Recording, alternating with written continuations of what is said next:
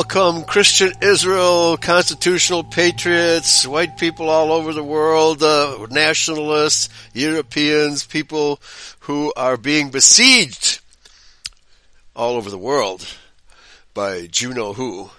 All right, folks, today uh, we're going to continue our series on Siener Van Rensburg. Uh, Pastor Martins have been not been able to get a hold of him, and uh, so he's uh, hopefully he'll be able to call in.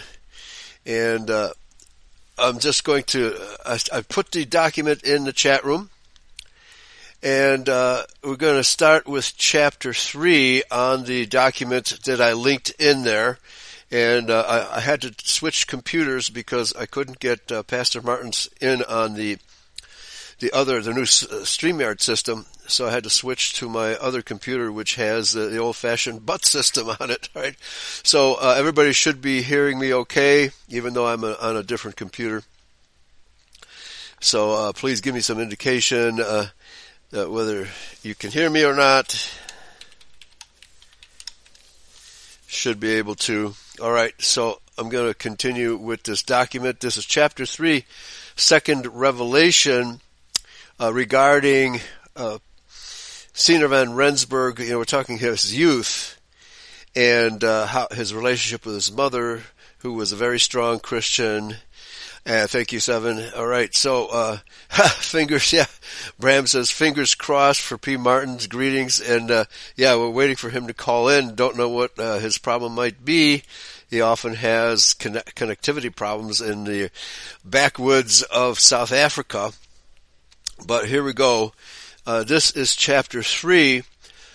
Boy Mussman, who was a, uh, I think, a son of one of the generals that Siener van Rensburg assisted by giving them uh, visions, by giving them signs and visions, which they followed very successfully uh, during the conflict between the Boers and the British Empire. I think uh, that was the war number two.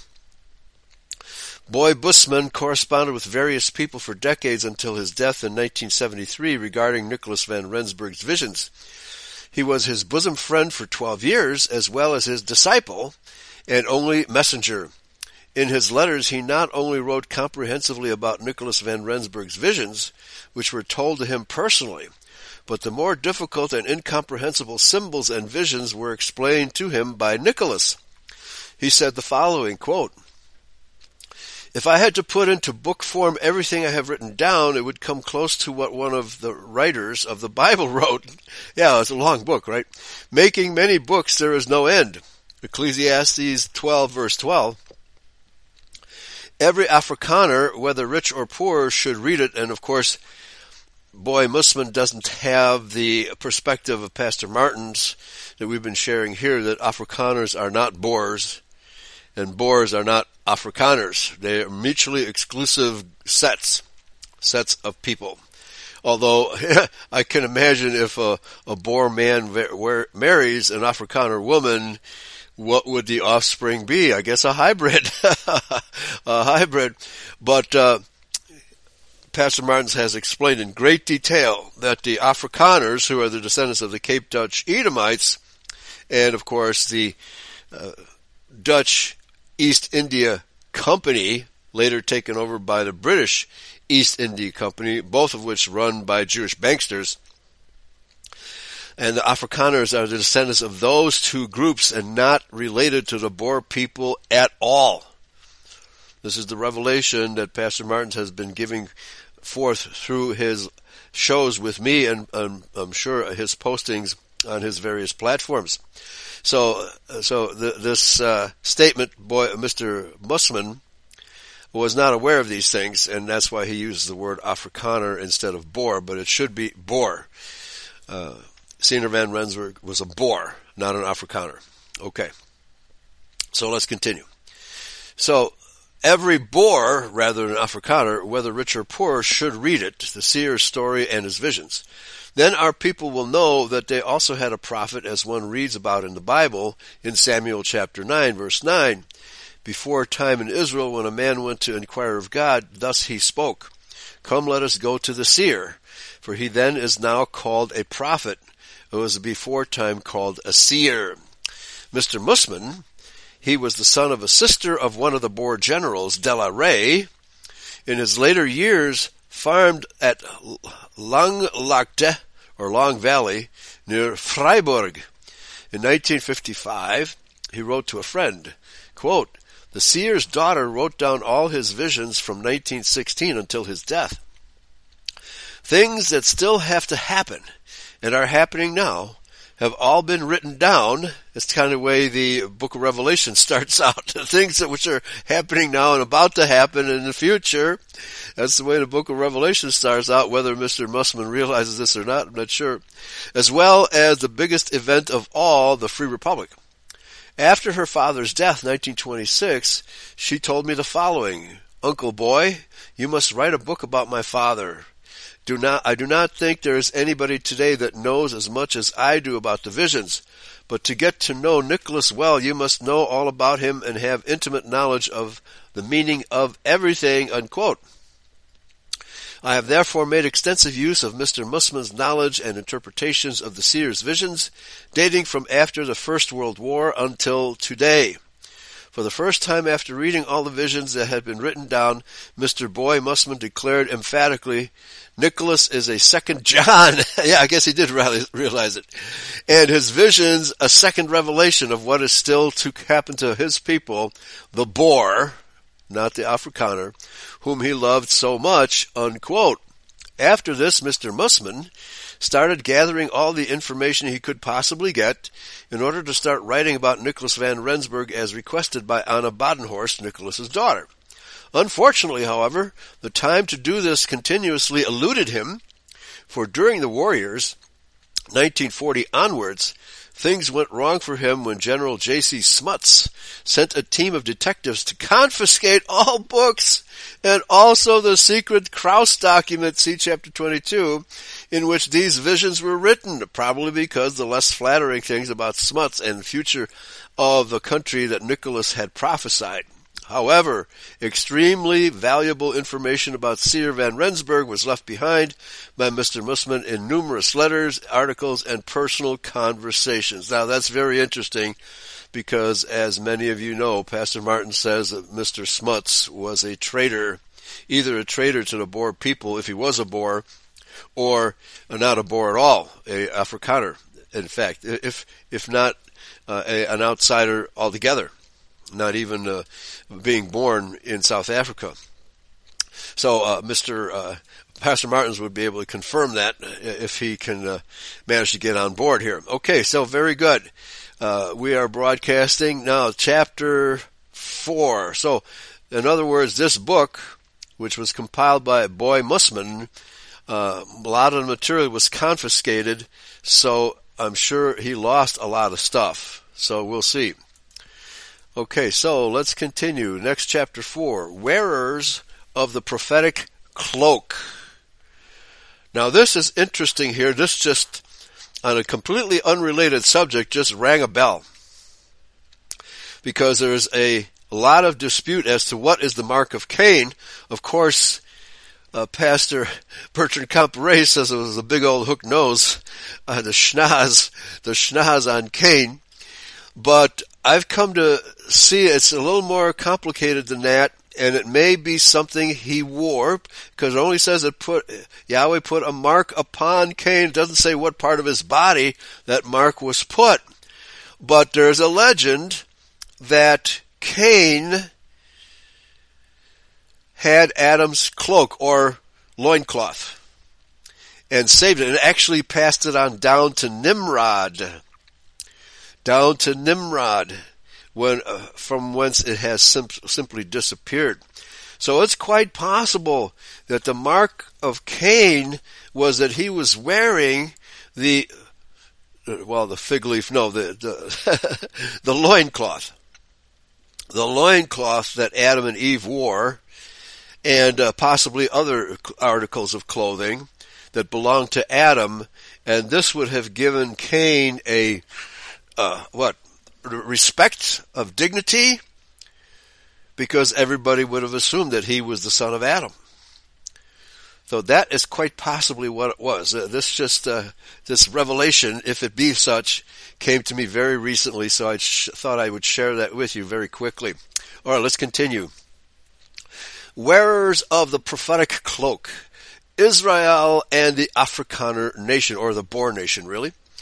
The well-known English author Lawrence G. Green focuses on two interesting comparisons between the Afrikaner nation and Israel. No, the Boer nation and Israel, because the Boer have always understood themselves to be Israelites. The Afrikaners have not. A conclusion he came to after years of studying the, the, the Boer nation. A, that nowhere other than in Palestine would one find as many biblical names of places and towns as in South Africa. Well, America too. I think as many names as there are in the Bible, you will find those place names here in America. And B, that the Afrikaner, or the Boer, more than any other nation in the world, has received a gift of prophecy. Yes, the Boers, yes, Afrikaners, no. Green mentions President Paul Kruger as one member of the Boer Nation that had this gift, as he could see game in a hunting ground long before he and his fellow hunters reached that specific area or watering hole. But one evening, Paul Kruger, after having asked his young wife, Gezina, to read certain chapters to him from the Bible, left the house and went to a mountain called Magaliesberg a mountain range in the southern Transvaal and reputed to be one of the oldest ranges in the world to be alone with God. Days later, his wife, worried sick, asked the neighbors to help search for him. They found him on the mountain near to death from lack of water and food. Yeah, that's being absorbed in your work. Although he never spoke about his experience during those days on the Magaliesberg mountain, it was said that he awaited a message from God to show him the right way to go, and I guess that message never came. But what really happened was he, like Jacob, wrestled with God. Ooh. Being a strict Calvinist, he was afraid that his gift to see would weaken his trust in God, and when he was on the mountain, he prayed that this gift be taken away from him. Wow! His prayer was answered. Not only that, he couldn't see the difference between an Afrikaner and a Boer, or the difference between a Jew and an Israelite. Okay, Brahm says, David just told me to apologize. He is battling with the network, but is trying. Okay, hopefully. so, wow, what a strange revelation this is. Okay, so that Paul Kruger, whom Pastor Martin's also characterized as a traitor to his people because he made deals with the international Jew. Oh boy. Well, maybe it's because he, he gave up this ability to foresee. Maybe he shouldn't have done that. Okay, so Yahweh blinded Mr. Kruger's eyes to who the real Boer people are, who the real Israelites are. Quite astounding here, folks. Quite astounding. Alright, so let's continue. General de la Rey regarding the seer. General Koos de la Rey did not have the gift of clairvoyance, but could immediately detect whether somebody was an opportunist or a renegade or a charlatan. Yeah, those of us in identity have this gift too. if Seer Van Rensburg was a charlatan, as some people have alleged, General de la Rey would have been the first to notice this and would not have named Nicholas Van Rensburg, quote, a messenger to his people, unquote nor would he have said that the seer was an instrument of a power which I recognize and respect. Well, um, that's, uh, I think he would have said that, that uh, he, he did recognize and respect Seer Van Rensburg. So there must be a misprint here. According to the Afrikaans historian Professor G. van der Westhuizen, seers and prophets were not unique within the Boer nation as such causes could be traced throughout their history. Among others, he refers to a letter in the Bloemfontein War Museum. Wow! I went to that museum with Pastor Martins when I was there in 2014. By the way, that museum was dedicated to an Indian, right? not, to a Boer in the Orange Free State, uh, containing details of a vision seen by a Mrs. Annie Botha on the 2nd of May 1900. Her vision is very similar to one seen by Seer Van Rensburg. She also foresaw Lord Roberts' scorched earth policy, which would only be implemented in September 1900. This refers to the torching of the Boer farms and houses by the British to prevent the Boer fighters from obtaining supplies during the Anglo-Boer War. Now, Pastor Martins has stated that this torching was actually done by Afrikaners working in the employ of the British. Okay, that uh, the Afrikaners were stabbing the Boer people in the back continuously. Her vision lasted four hours and plunged her into a deep state of depression. Yeah, I can understand that. However, Professor van der Westhuizen said, never was there anyone who could correctly forecast on the same scale as Nicholas van Rensburg did. Heading, the struggle against Mapog and malaria. Mapog was chief of one of the black tribes. In 1882, Nicholas van Rensburg and his younger brother went on commando under General Piet Joubert against Mapog. During this period, it showed clearly that Nicholas van Rensburg, being timid of character and having an antipathy against violence, would never gain fame as a warrior, but his fellow commando members never held this against him, for his integrity and warm-heartedness won him their love and respect, even at such a young age. Plus, his visions came true and saved their lives. That would garner respect, I would think. During this period on commando, which lasted from October 1882 until July 1883, he became ill with malaria and at times there was fear for his life. After a long period of illness and arriving back on the family farm, he retreated him, into himself and did Bible study for six months. Well, it reminds me of my malaria episode when I was in Vietnam. Not fun. By the way, uh, a lot of these so-called COVID symptoms are very similar to malaria. Very similar. The, the weaponized version of it. Because it's not SARS, folks. It's a weaponized uh, virus or weaponized germ. Continuing.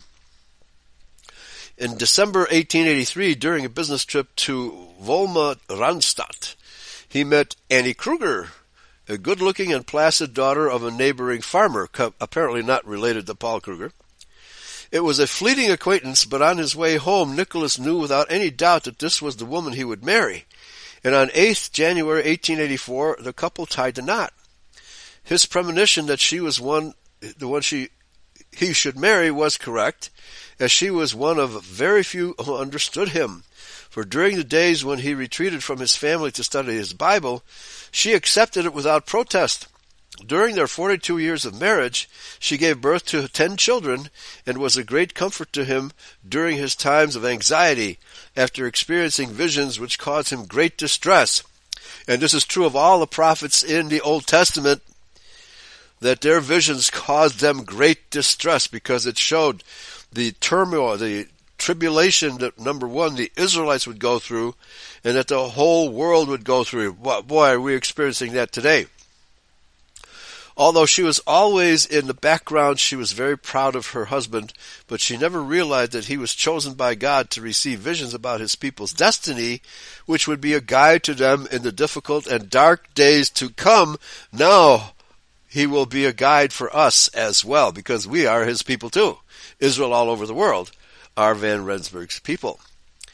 Heading, Close Family Life. Seer Van Rensburg's participation in the Boer War and Rebellion of 1914 never influenced the close relationship between him and his family. Annie and the children seldom spoke to outsiders or expressed their views about his visions, but Annie sometimes proudly announced, quote, my husband is a seer, unquote. All right. Except for his third son, Callie, K-A-L-L-I-E, and eldest daughter, Hester, H-E-S-T-E-R, his other children never inherited the gift of prophecy. Callie never actually experienced any visions, but he had the gift to interpret those of his father. Very good. Chapter 5, The Seer, The Person, by Kalahari Mack. Kalahari Mac is the pseudonym of an Afrikaans author, whether it be Afrika- oh, Afrikaans is the language here, whether that person is Afrikaner or Boer, we don't know.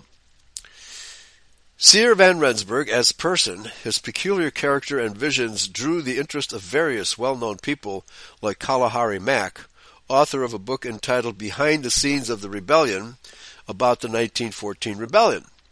He met Nicholas van Rensburg for the first time on the 26th November 1914 at a town called Nakop. His description of the Boer prophet was as follows, quote, He was short of stature, with a long black beard, and had a stately countenance, always carrying his Bible under his arm. I have never seen him smile. His calmness was such that his face was virtually expressionless. Yes, he was very serious and very disturbed by some of his visions, of course. Together with his son, they accompanied the troops on an, a little open cart drawn by mules. It is astounding how much respect General Kemp and his troops showed him. I estimated his age in the fifties, although his dignified conduct made him, made him seem much older if you're not dignified by age 50, there's trouble. You've got problems. When he experienced a vision, he recounted this vision exactly at least a hundred times that day. With the patience of Job, he explained the vision over and over without any indication of becoming impatient. Never have I seen him angry. Any other person under those circumstances would have lost their temper. Yeah, impatience. Quote, he had an unshakable belief in the Bible and had no doubt that he was sent by the Creator to assist the rebels with advice. This was the reason why he accepted all questions by the rebels as part of his task. He was a humble and poor farmer with just enough education, enabling him to read the Bible and, of course, express his views to those who asked questions of him. Praise Yahweh. Next heading, Dr. C. Louis Leipoldt a well-known Afrikaans poet and author. So it's very obvious that in his lifetime he had the great respect. Yes, yes, Pastor Martins hasn't passed on. He uh, he he just can't get connected. right? But maybe that's another kind of life. We're talking about internet life, which he doesn't have at the moment. The poet Dr. C. Louis Leipoldt's view of the seer was more scientific and objective. His view was that although the seer was not well educated and without any cultural background, he had an inborn feeling for that which was beautiful, and he looked at life with the farsightedness of a poet. He said about the seer, quote, his rhapsodies came from a deep feeling from within, although he could not, because of a limited vocabulary, totally express himself. He used one word to express more than one meaning and repeated the same phrase with slight modifications, not to emphasize the phrase, but as though he loved to create association and rhythm, unquote. Well, this would sound like ancient Hebrew, because, what, we only have 8,000 Hebrew words altogether?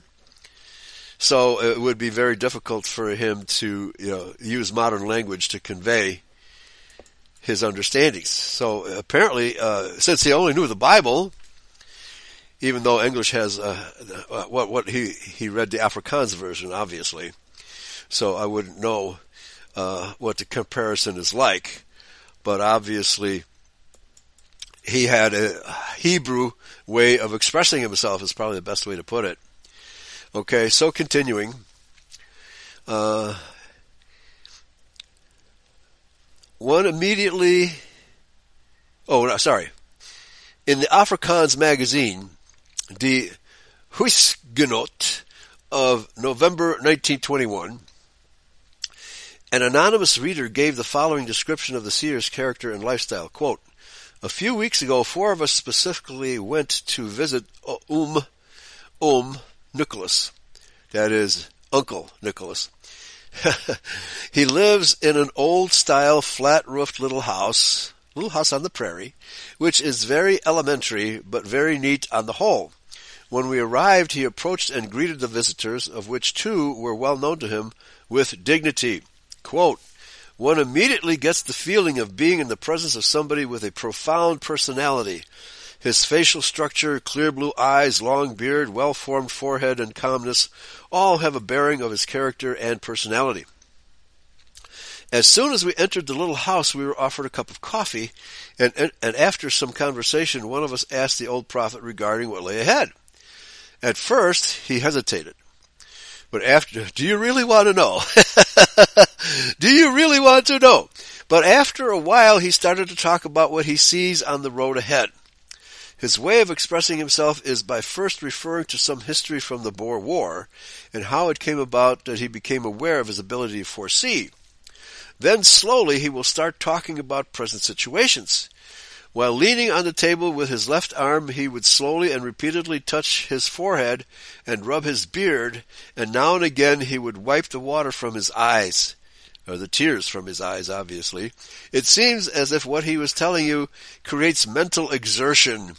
He then said, quote, Not too far ahead, a thick black cloud will threaten our people, but will quickly pass, and then there will be happiness and well-being. All of the plains of our country will be dug up and plowed, and here and there a few aloe trees will be left standing and weeping bitterly, unquote. Of course, this is figurative language in parenthesis here, the aloe trees, according to him, is the British government. Quote, the English all moved to Kimberley and then I do not see them anymore. The Boers, not Afrikaners, the Boers also get together and those who are among the English and other enemies of ours. Now here it's correct. Those Afrikaners who are among the English and other enemies of ours, here the Afrikaners are lumped together with the British as enemies of the Boer people. I see coming over and joining us. Yeah, there were, there were British soldiers who switched sides, as Pastor Martins has explained to us, and fought alongside the Boers. Possibly some Afrikaners did as well. The writer then ends his article with the following prophecy of Nicholas, quote, I see Ireland being flung from a wagon, England, and like a loose sheaf of corn, unquote. Of course, the conflict between the Irish and the British is well known to all of us. Now, it's very interesting. He uses the expression, I see a black cloud.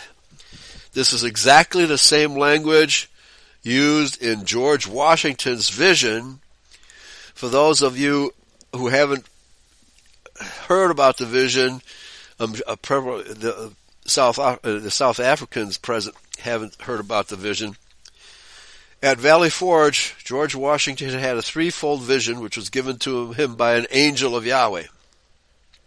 The first part of the vision was that the Americans would win the Revolutionary War and that the country would expand from coast to coast, which obviously happened. The contiguous 48 states was being prophesied. Then, then, part two, he saw a black cloud coming from Africa. What could that be? Well, obviously, it's the slaves being brought to America by Jewish ships and of course purchased by the landowners of the South, the plantation owners of the South.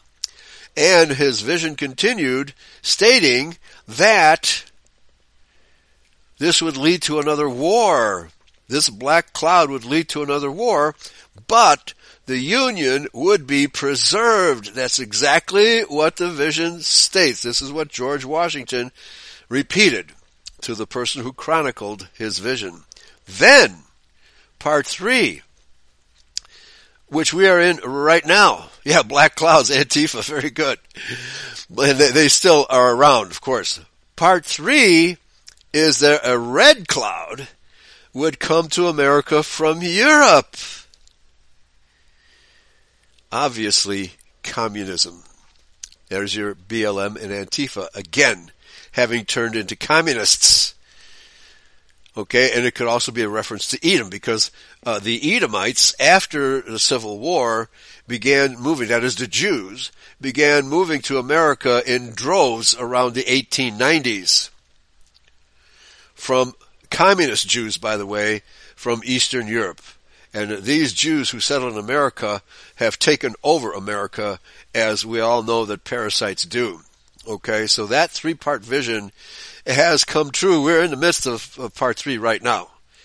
And, but it also concludes that there will be fighting in the streets of every city of America, but that we will come out on top. But you can expect there will be fighting in the streets of every city and even small towns, he said in his vision. There would be fighting. praise Yahweh for the Second Amendment. Okay, if we didn't have the Second Amendment, we would obviously lose this last war. Okay? Praise Yahweh. He, he gives us the weapons to defend ourselves. Okay, so next.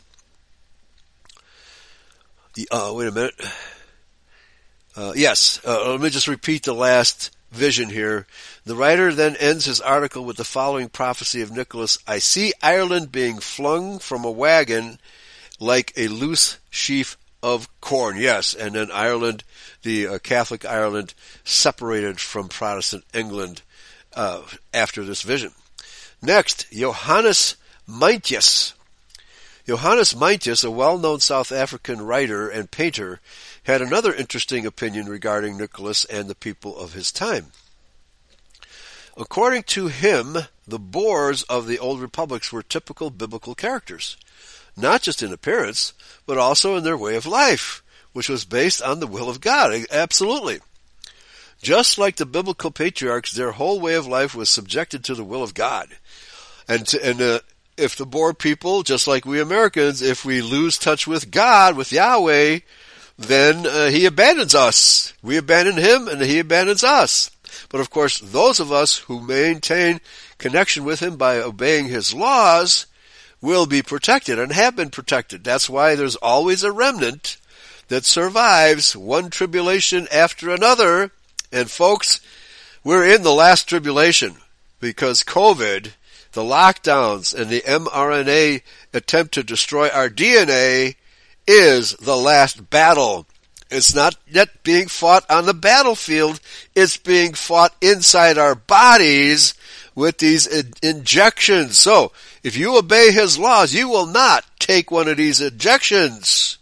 If you do, your DNA will be so destroyed that you will not be able to enter the kingdom. Sorry, Judeo-Christians, you won't.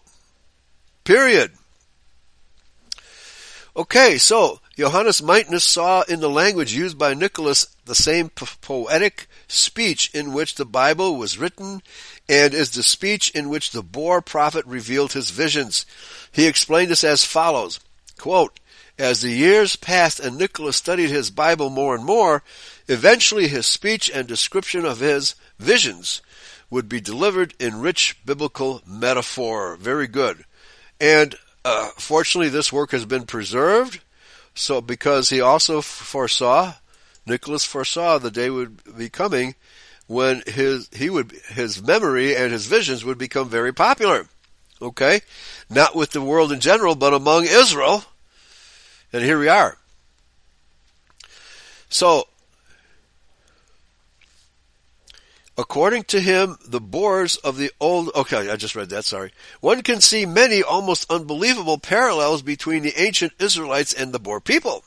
For example, the Voortrekkers like our pioneers, believed themselves to be the elect of God, and even Paul Kruger, the president of the Transvaal Republic, declared to his people, quote, You are the children of God, unquote. Several Supreme Court justices in America in the early days said, We are American Israel. He said this on many occasions as if he feared that his people would forget who and what they were and are. I guess he wasn't uh, educated on the difference between Jews and Israelites. The question is, why did Paul Kruger believe this and why did he repeat it to his people on so many occasions? The only thing we know is that this trust in the love and protection of God was what carried the Boer nation through all their sufferings when on trek, when they left the Cape Colony during British reign, and strengthened them during the Anglo-Boer War. So we can see what's happening, the turmoil that's happening in white South Africa, in Boer South Africa now, has to be a result of the fact that the Boer people no longer rely on Yahweh and have become what, modernized, for lack of a better expression, Judaized, even better expression. The basis for their belief as being the elect of God can be seen in the parallel of the exodus from Egypt by the Israelites of old and the Boer nation's trek inland into the wilderness from the Cape Colony. Indeed, the Israelites coming down from the Caucasus Mountains actually built covered wagons and began to roam across Europe to the west, to the north, primarily to the west and obviously northwest. And eventually, the Boer people went south because the prophecy says that uh, his people, Israel, will go to the north, west, east, and south. And uh, many of them went east, probably the Uyghurs, or and possibly even Japhethites, because the Japhethites were up there before the Israelites were. Nevertheless, our people spread across the whole world as prophesied. But the Jews always followed us, and they have followed the Boer people as well. Like parasites, they always follow us to take advantage of our prosperity. Other examples are just like uh, Moses and Aaron, the Boer leaders were men of God. God made a covenant with Israel to deliver them from their enemies, Egyptians, and led them into their promised land on conditions that he keep a that specific day, the 14th day of Nisan, from generation to generation as a remembrance of their delivery. By the way, the Jewish calendar, which is lunisolar, varies it's not always the 14th day, which proves that they don't care what day. Sometimes it's the 13th, sometimes it's the 14th, 15th, or 16th. This year, or this previous year, 2020, it was actually the 16th day of their calendar, which is a violation of the biblical calendar law. But let's continue.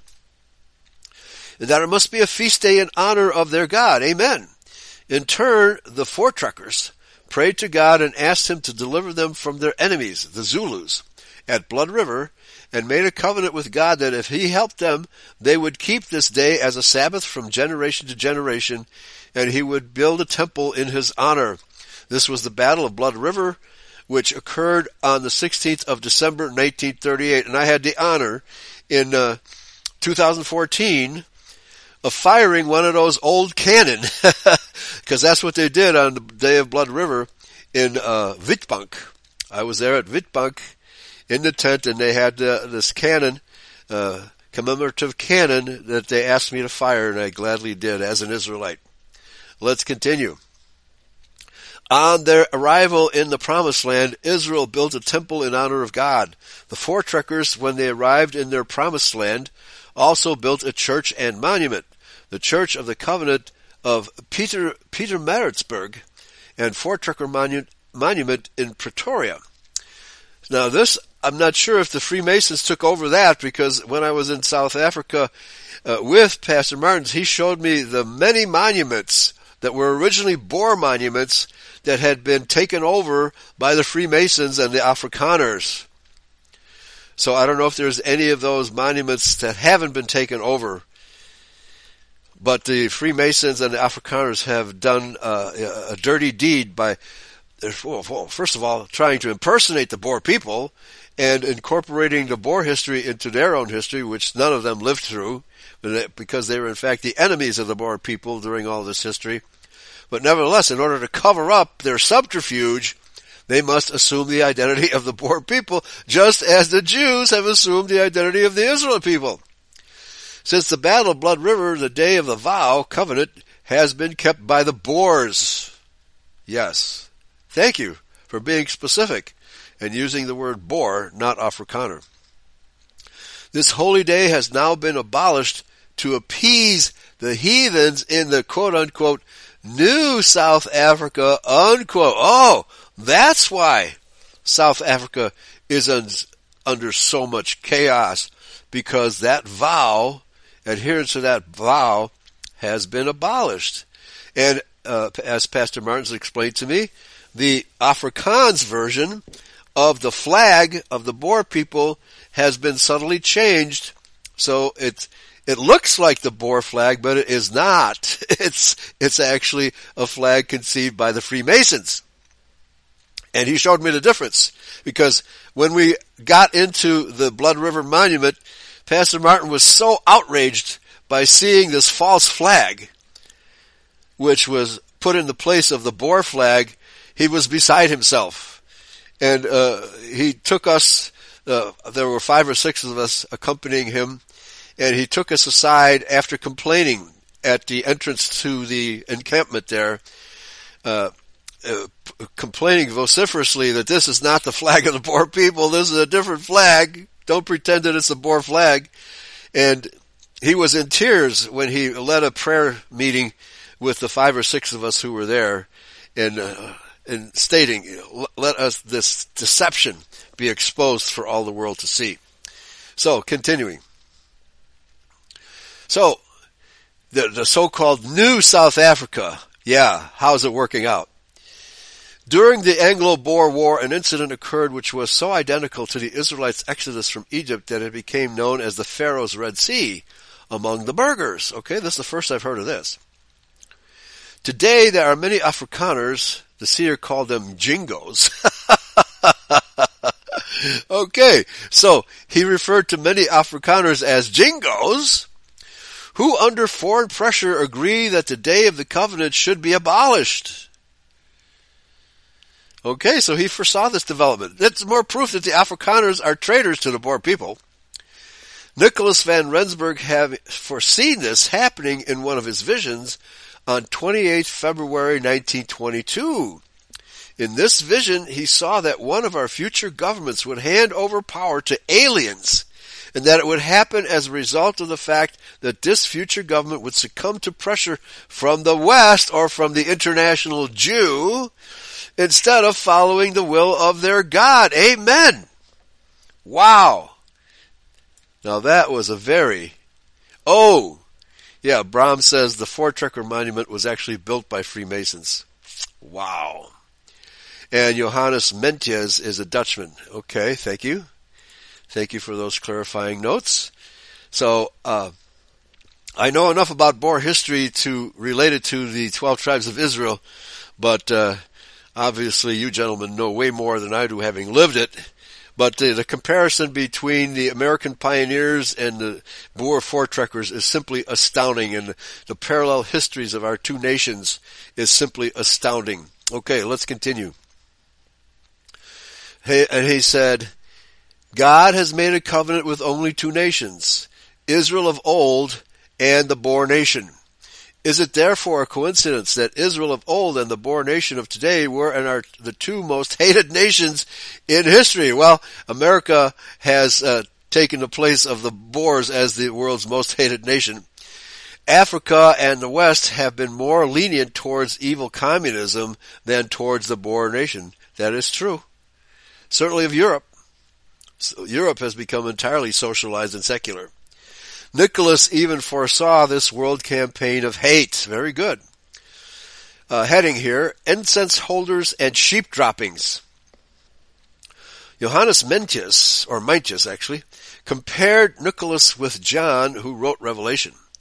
And it is very interesting to compare some of the symbols used by both in their visions. It is also significant that many of the symbols used by both prophets were part of their, their everyday lives the plant and animal kingdoms, the heavens, standard utensils, and their own environments. John, the sun becomes black as a hairy sack, and the moon becomes like blood. He sees angels holding the four winds of the earth. He sees an incense holder from which the vision or the voices, thunderclaps, lightning, bolts, and earthquakes are flung out. Then locusts with the appearance of horses and faces of men appear. There were horses with the heads of lions with fire, smoke and brimstone. Uh, can you recognize cannon in that in that verse? Emitting from their mouths, he sees a red dragon with seven heads and ten horns. Edom, Edom, the papacy, the Pope wearing wearing bright red, scarlet, influenced by Jews in the papacy also a serpent from whose mouth water spouts and a woman with the wings of an eagle fleeing from the dragon. That's us, Israelites, fleeing from, of course, the dragon of the papacy and the dragon of Jewry. This is not over yet, folks. Then he saw a man mounted on a pure white horse, clothed with a vestment dipped in blood, and from whose mouth emerged a sharp two-edged sword to smite the nations. That two-edged sword, folks, is of course the truth. Because there's always two sides to every story, and our side, the Israel side, is yet beginning to be heard. Now, very interestingly, because what's happening in Ukraine, people on the ground, are saying that the bombing and shelling of Ukraine is actually being done by the Ukrainian military itself and not by Russia. the version I'm getting is that yeah, Putin has instructed his troops to shell particular buildings that were being used as gain of function laboratories, just like they were in Wuhan, China.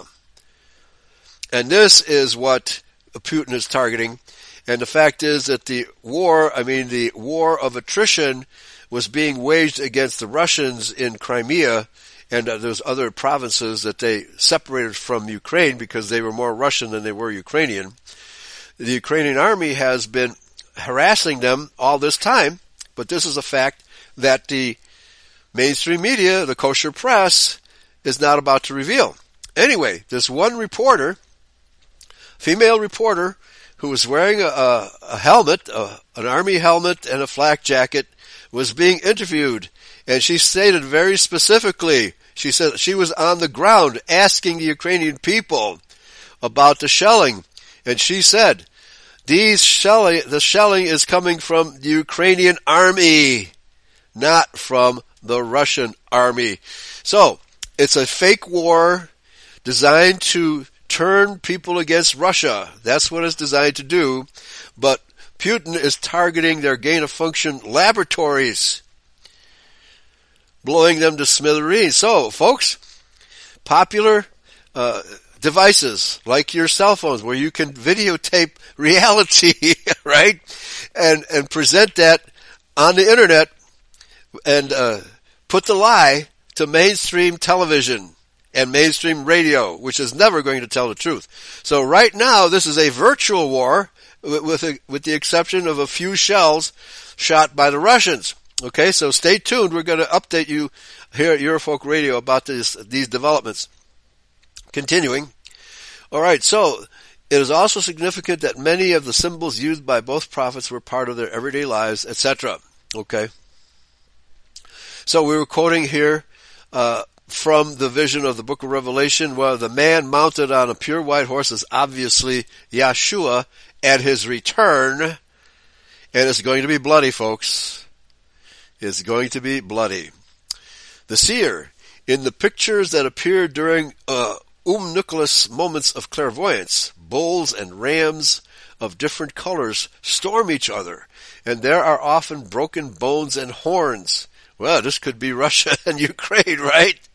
or the wars staged by the Rothschilds since the First World War, actually ever since the Napoleonic Wars, the Rothschilds have been staging wars and pitting one white nation against another ever since.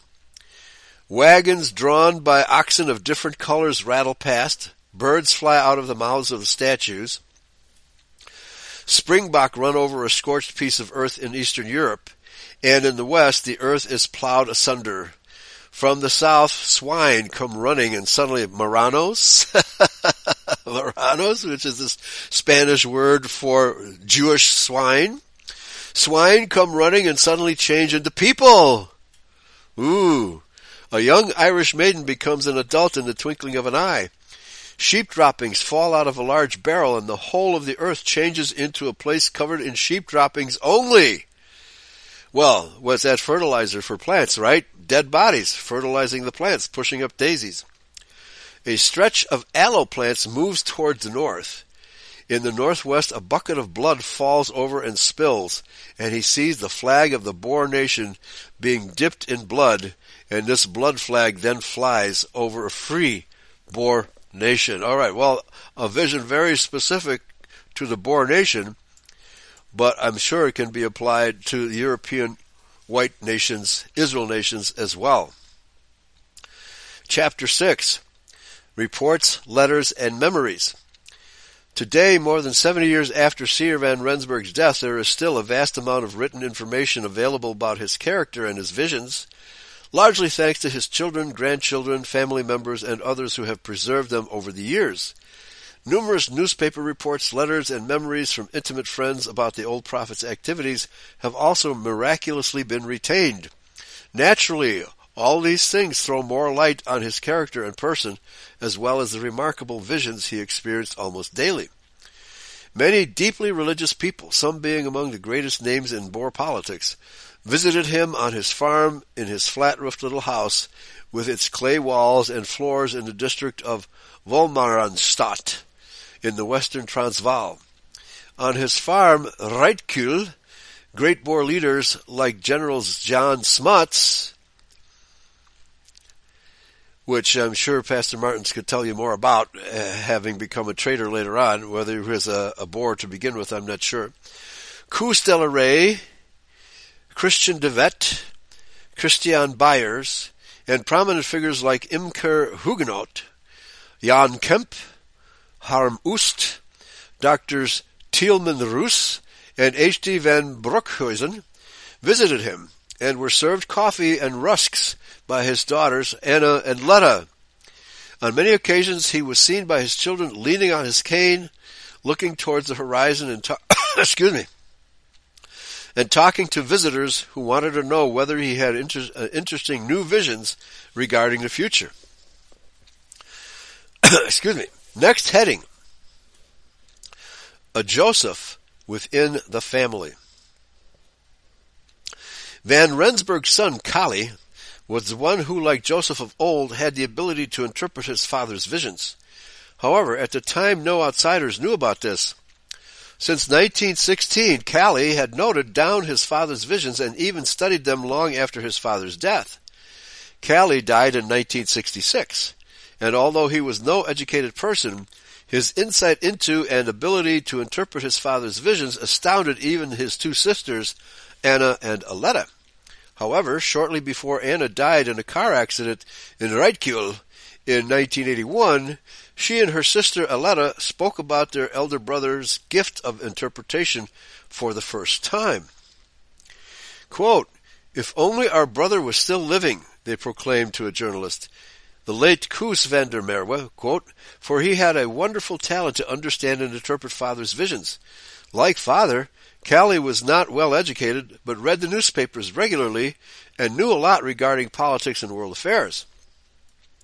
In uncertain times, he would take the book in which Father's visions were noted and study it, and then say to us, look, just like Father saw it in his visions. Do you see?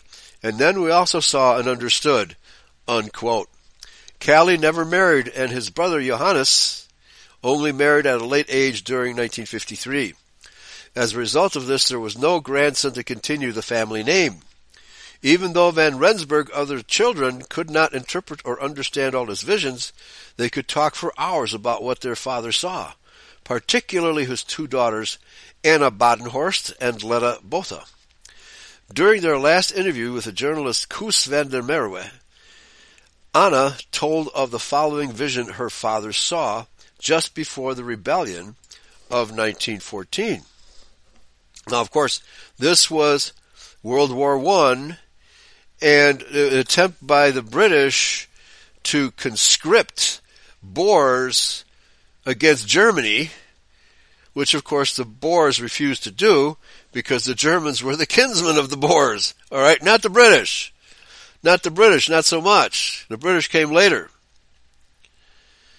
Okay, and Bram uh, has put into the chat room a uh, a symbol of the flags the, the red is the Boer folk flag and the one with orange is the Afrikaner deception. Thank you very much. And that is the flag that was flying above the, the Boer, uh, well, the Afrikaner, uh, Blood, Blood River encampment. Uh, so yeah, he explained this to me in great detail that there's a big difference between the two flags. It's subtle, replacing red with orange. Subtle, but Pastor Martins knew the difference right away, and he was outraged when he saw that. Anyway, so 1914, this was an attempt by the British to conscript Boer people to fight against their blood kin, the Germans, who are, of course are also Israelites, primarily of the tribe of Judah and Simeon. So, so this is so they loved t- uh, telling about his visions, which well, for the most part, they didn't understand. So, this last vision of the rebellion of 1914 was about Van Rensburg and Cornelis Nieuwenhuis standing in the dark at Park Station, Johannesburg, and looking at a brown colored block being rolled out in front of them. All of a sudden, the darkness disappeared and became bright with light, and they were then standing in front of a building which had barred windows. Everything happened accordingly. During January 1915, the rebels laid down their arms at Upington, and Seer and the officers of the rebels were sent to the fort at Boksburg. The seer was imprisoned there and found his cellmate to be someone with the surname of Nieuwenhuis. okay, very interesting. They became very good friends and colonels. I guess it means colonel, colonel of the army, colonels. Colonel Nieuwenhuis wrote down all the visions the seer experienced while in prison. The amazing fact is that the seer recognized the building with the barred windows as the prison he had seen in his vision. Uh, I haven't foreseen myself going to prison, folks. Not yet, anyway. He also foresaw the release, the sudden bright light, and recognizing the building from the outside. Very good. Wonderful vision. He did not experience many visions in which his children were directly involved. Yet during the Anglo-Boer War, he said that two of his daughters would die of measles in the concentration camp at Mafeking after they, as well as their two other sisters and grandparents, were taken captive by the English in 1901. Fourteen years after that vision, he had another one in which he saw his eldest son, Willem Jacobus, lying on the wrong side of his coat. He described his vision to Boy Mustama, uh, sorry, to Mr. Boy Mussman and his brother's son, and added that this was a bad omen but the vision of the death of his two little daughters in the concentration camp would affect him deeply years later. Mrs. Maria James, the uh, granddaughter of Van Rensburg, tells this story. With about a couple of minutes left, I'll just get into it. The grass stands high and yellow is the subheading here. Quote, during the Anglo-Boer War in the year 1901, my grandfather's eldest son, the late Uncle Willie, together with my grandmother and two of her younger children, fled from their farm in, in Rietkul in my grandfather's horse-drawn cart and linked up with the camp of a certain Mr. Leroux. This, or Mr. Leroux, this camp was made of wagons with women, children, and elderly people. They camped a night on a farm, Whitport, which lay to the northeast of Rietkul. Quote, the next morning as it became light, they were overpowered and taken captive by the English officers and traders, national scouts, the horse, which were more than likely Afrikaners. The horse-drawn carts and equestrians escaped. Part of this group that escaped were my grandfather, the seer, my grandmother Annie, and their daughter Aletta, who later became Mrs. Botha.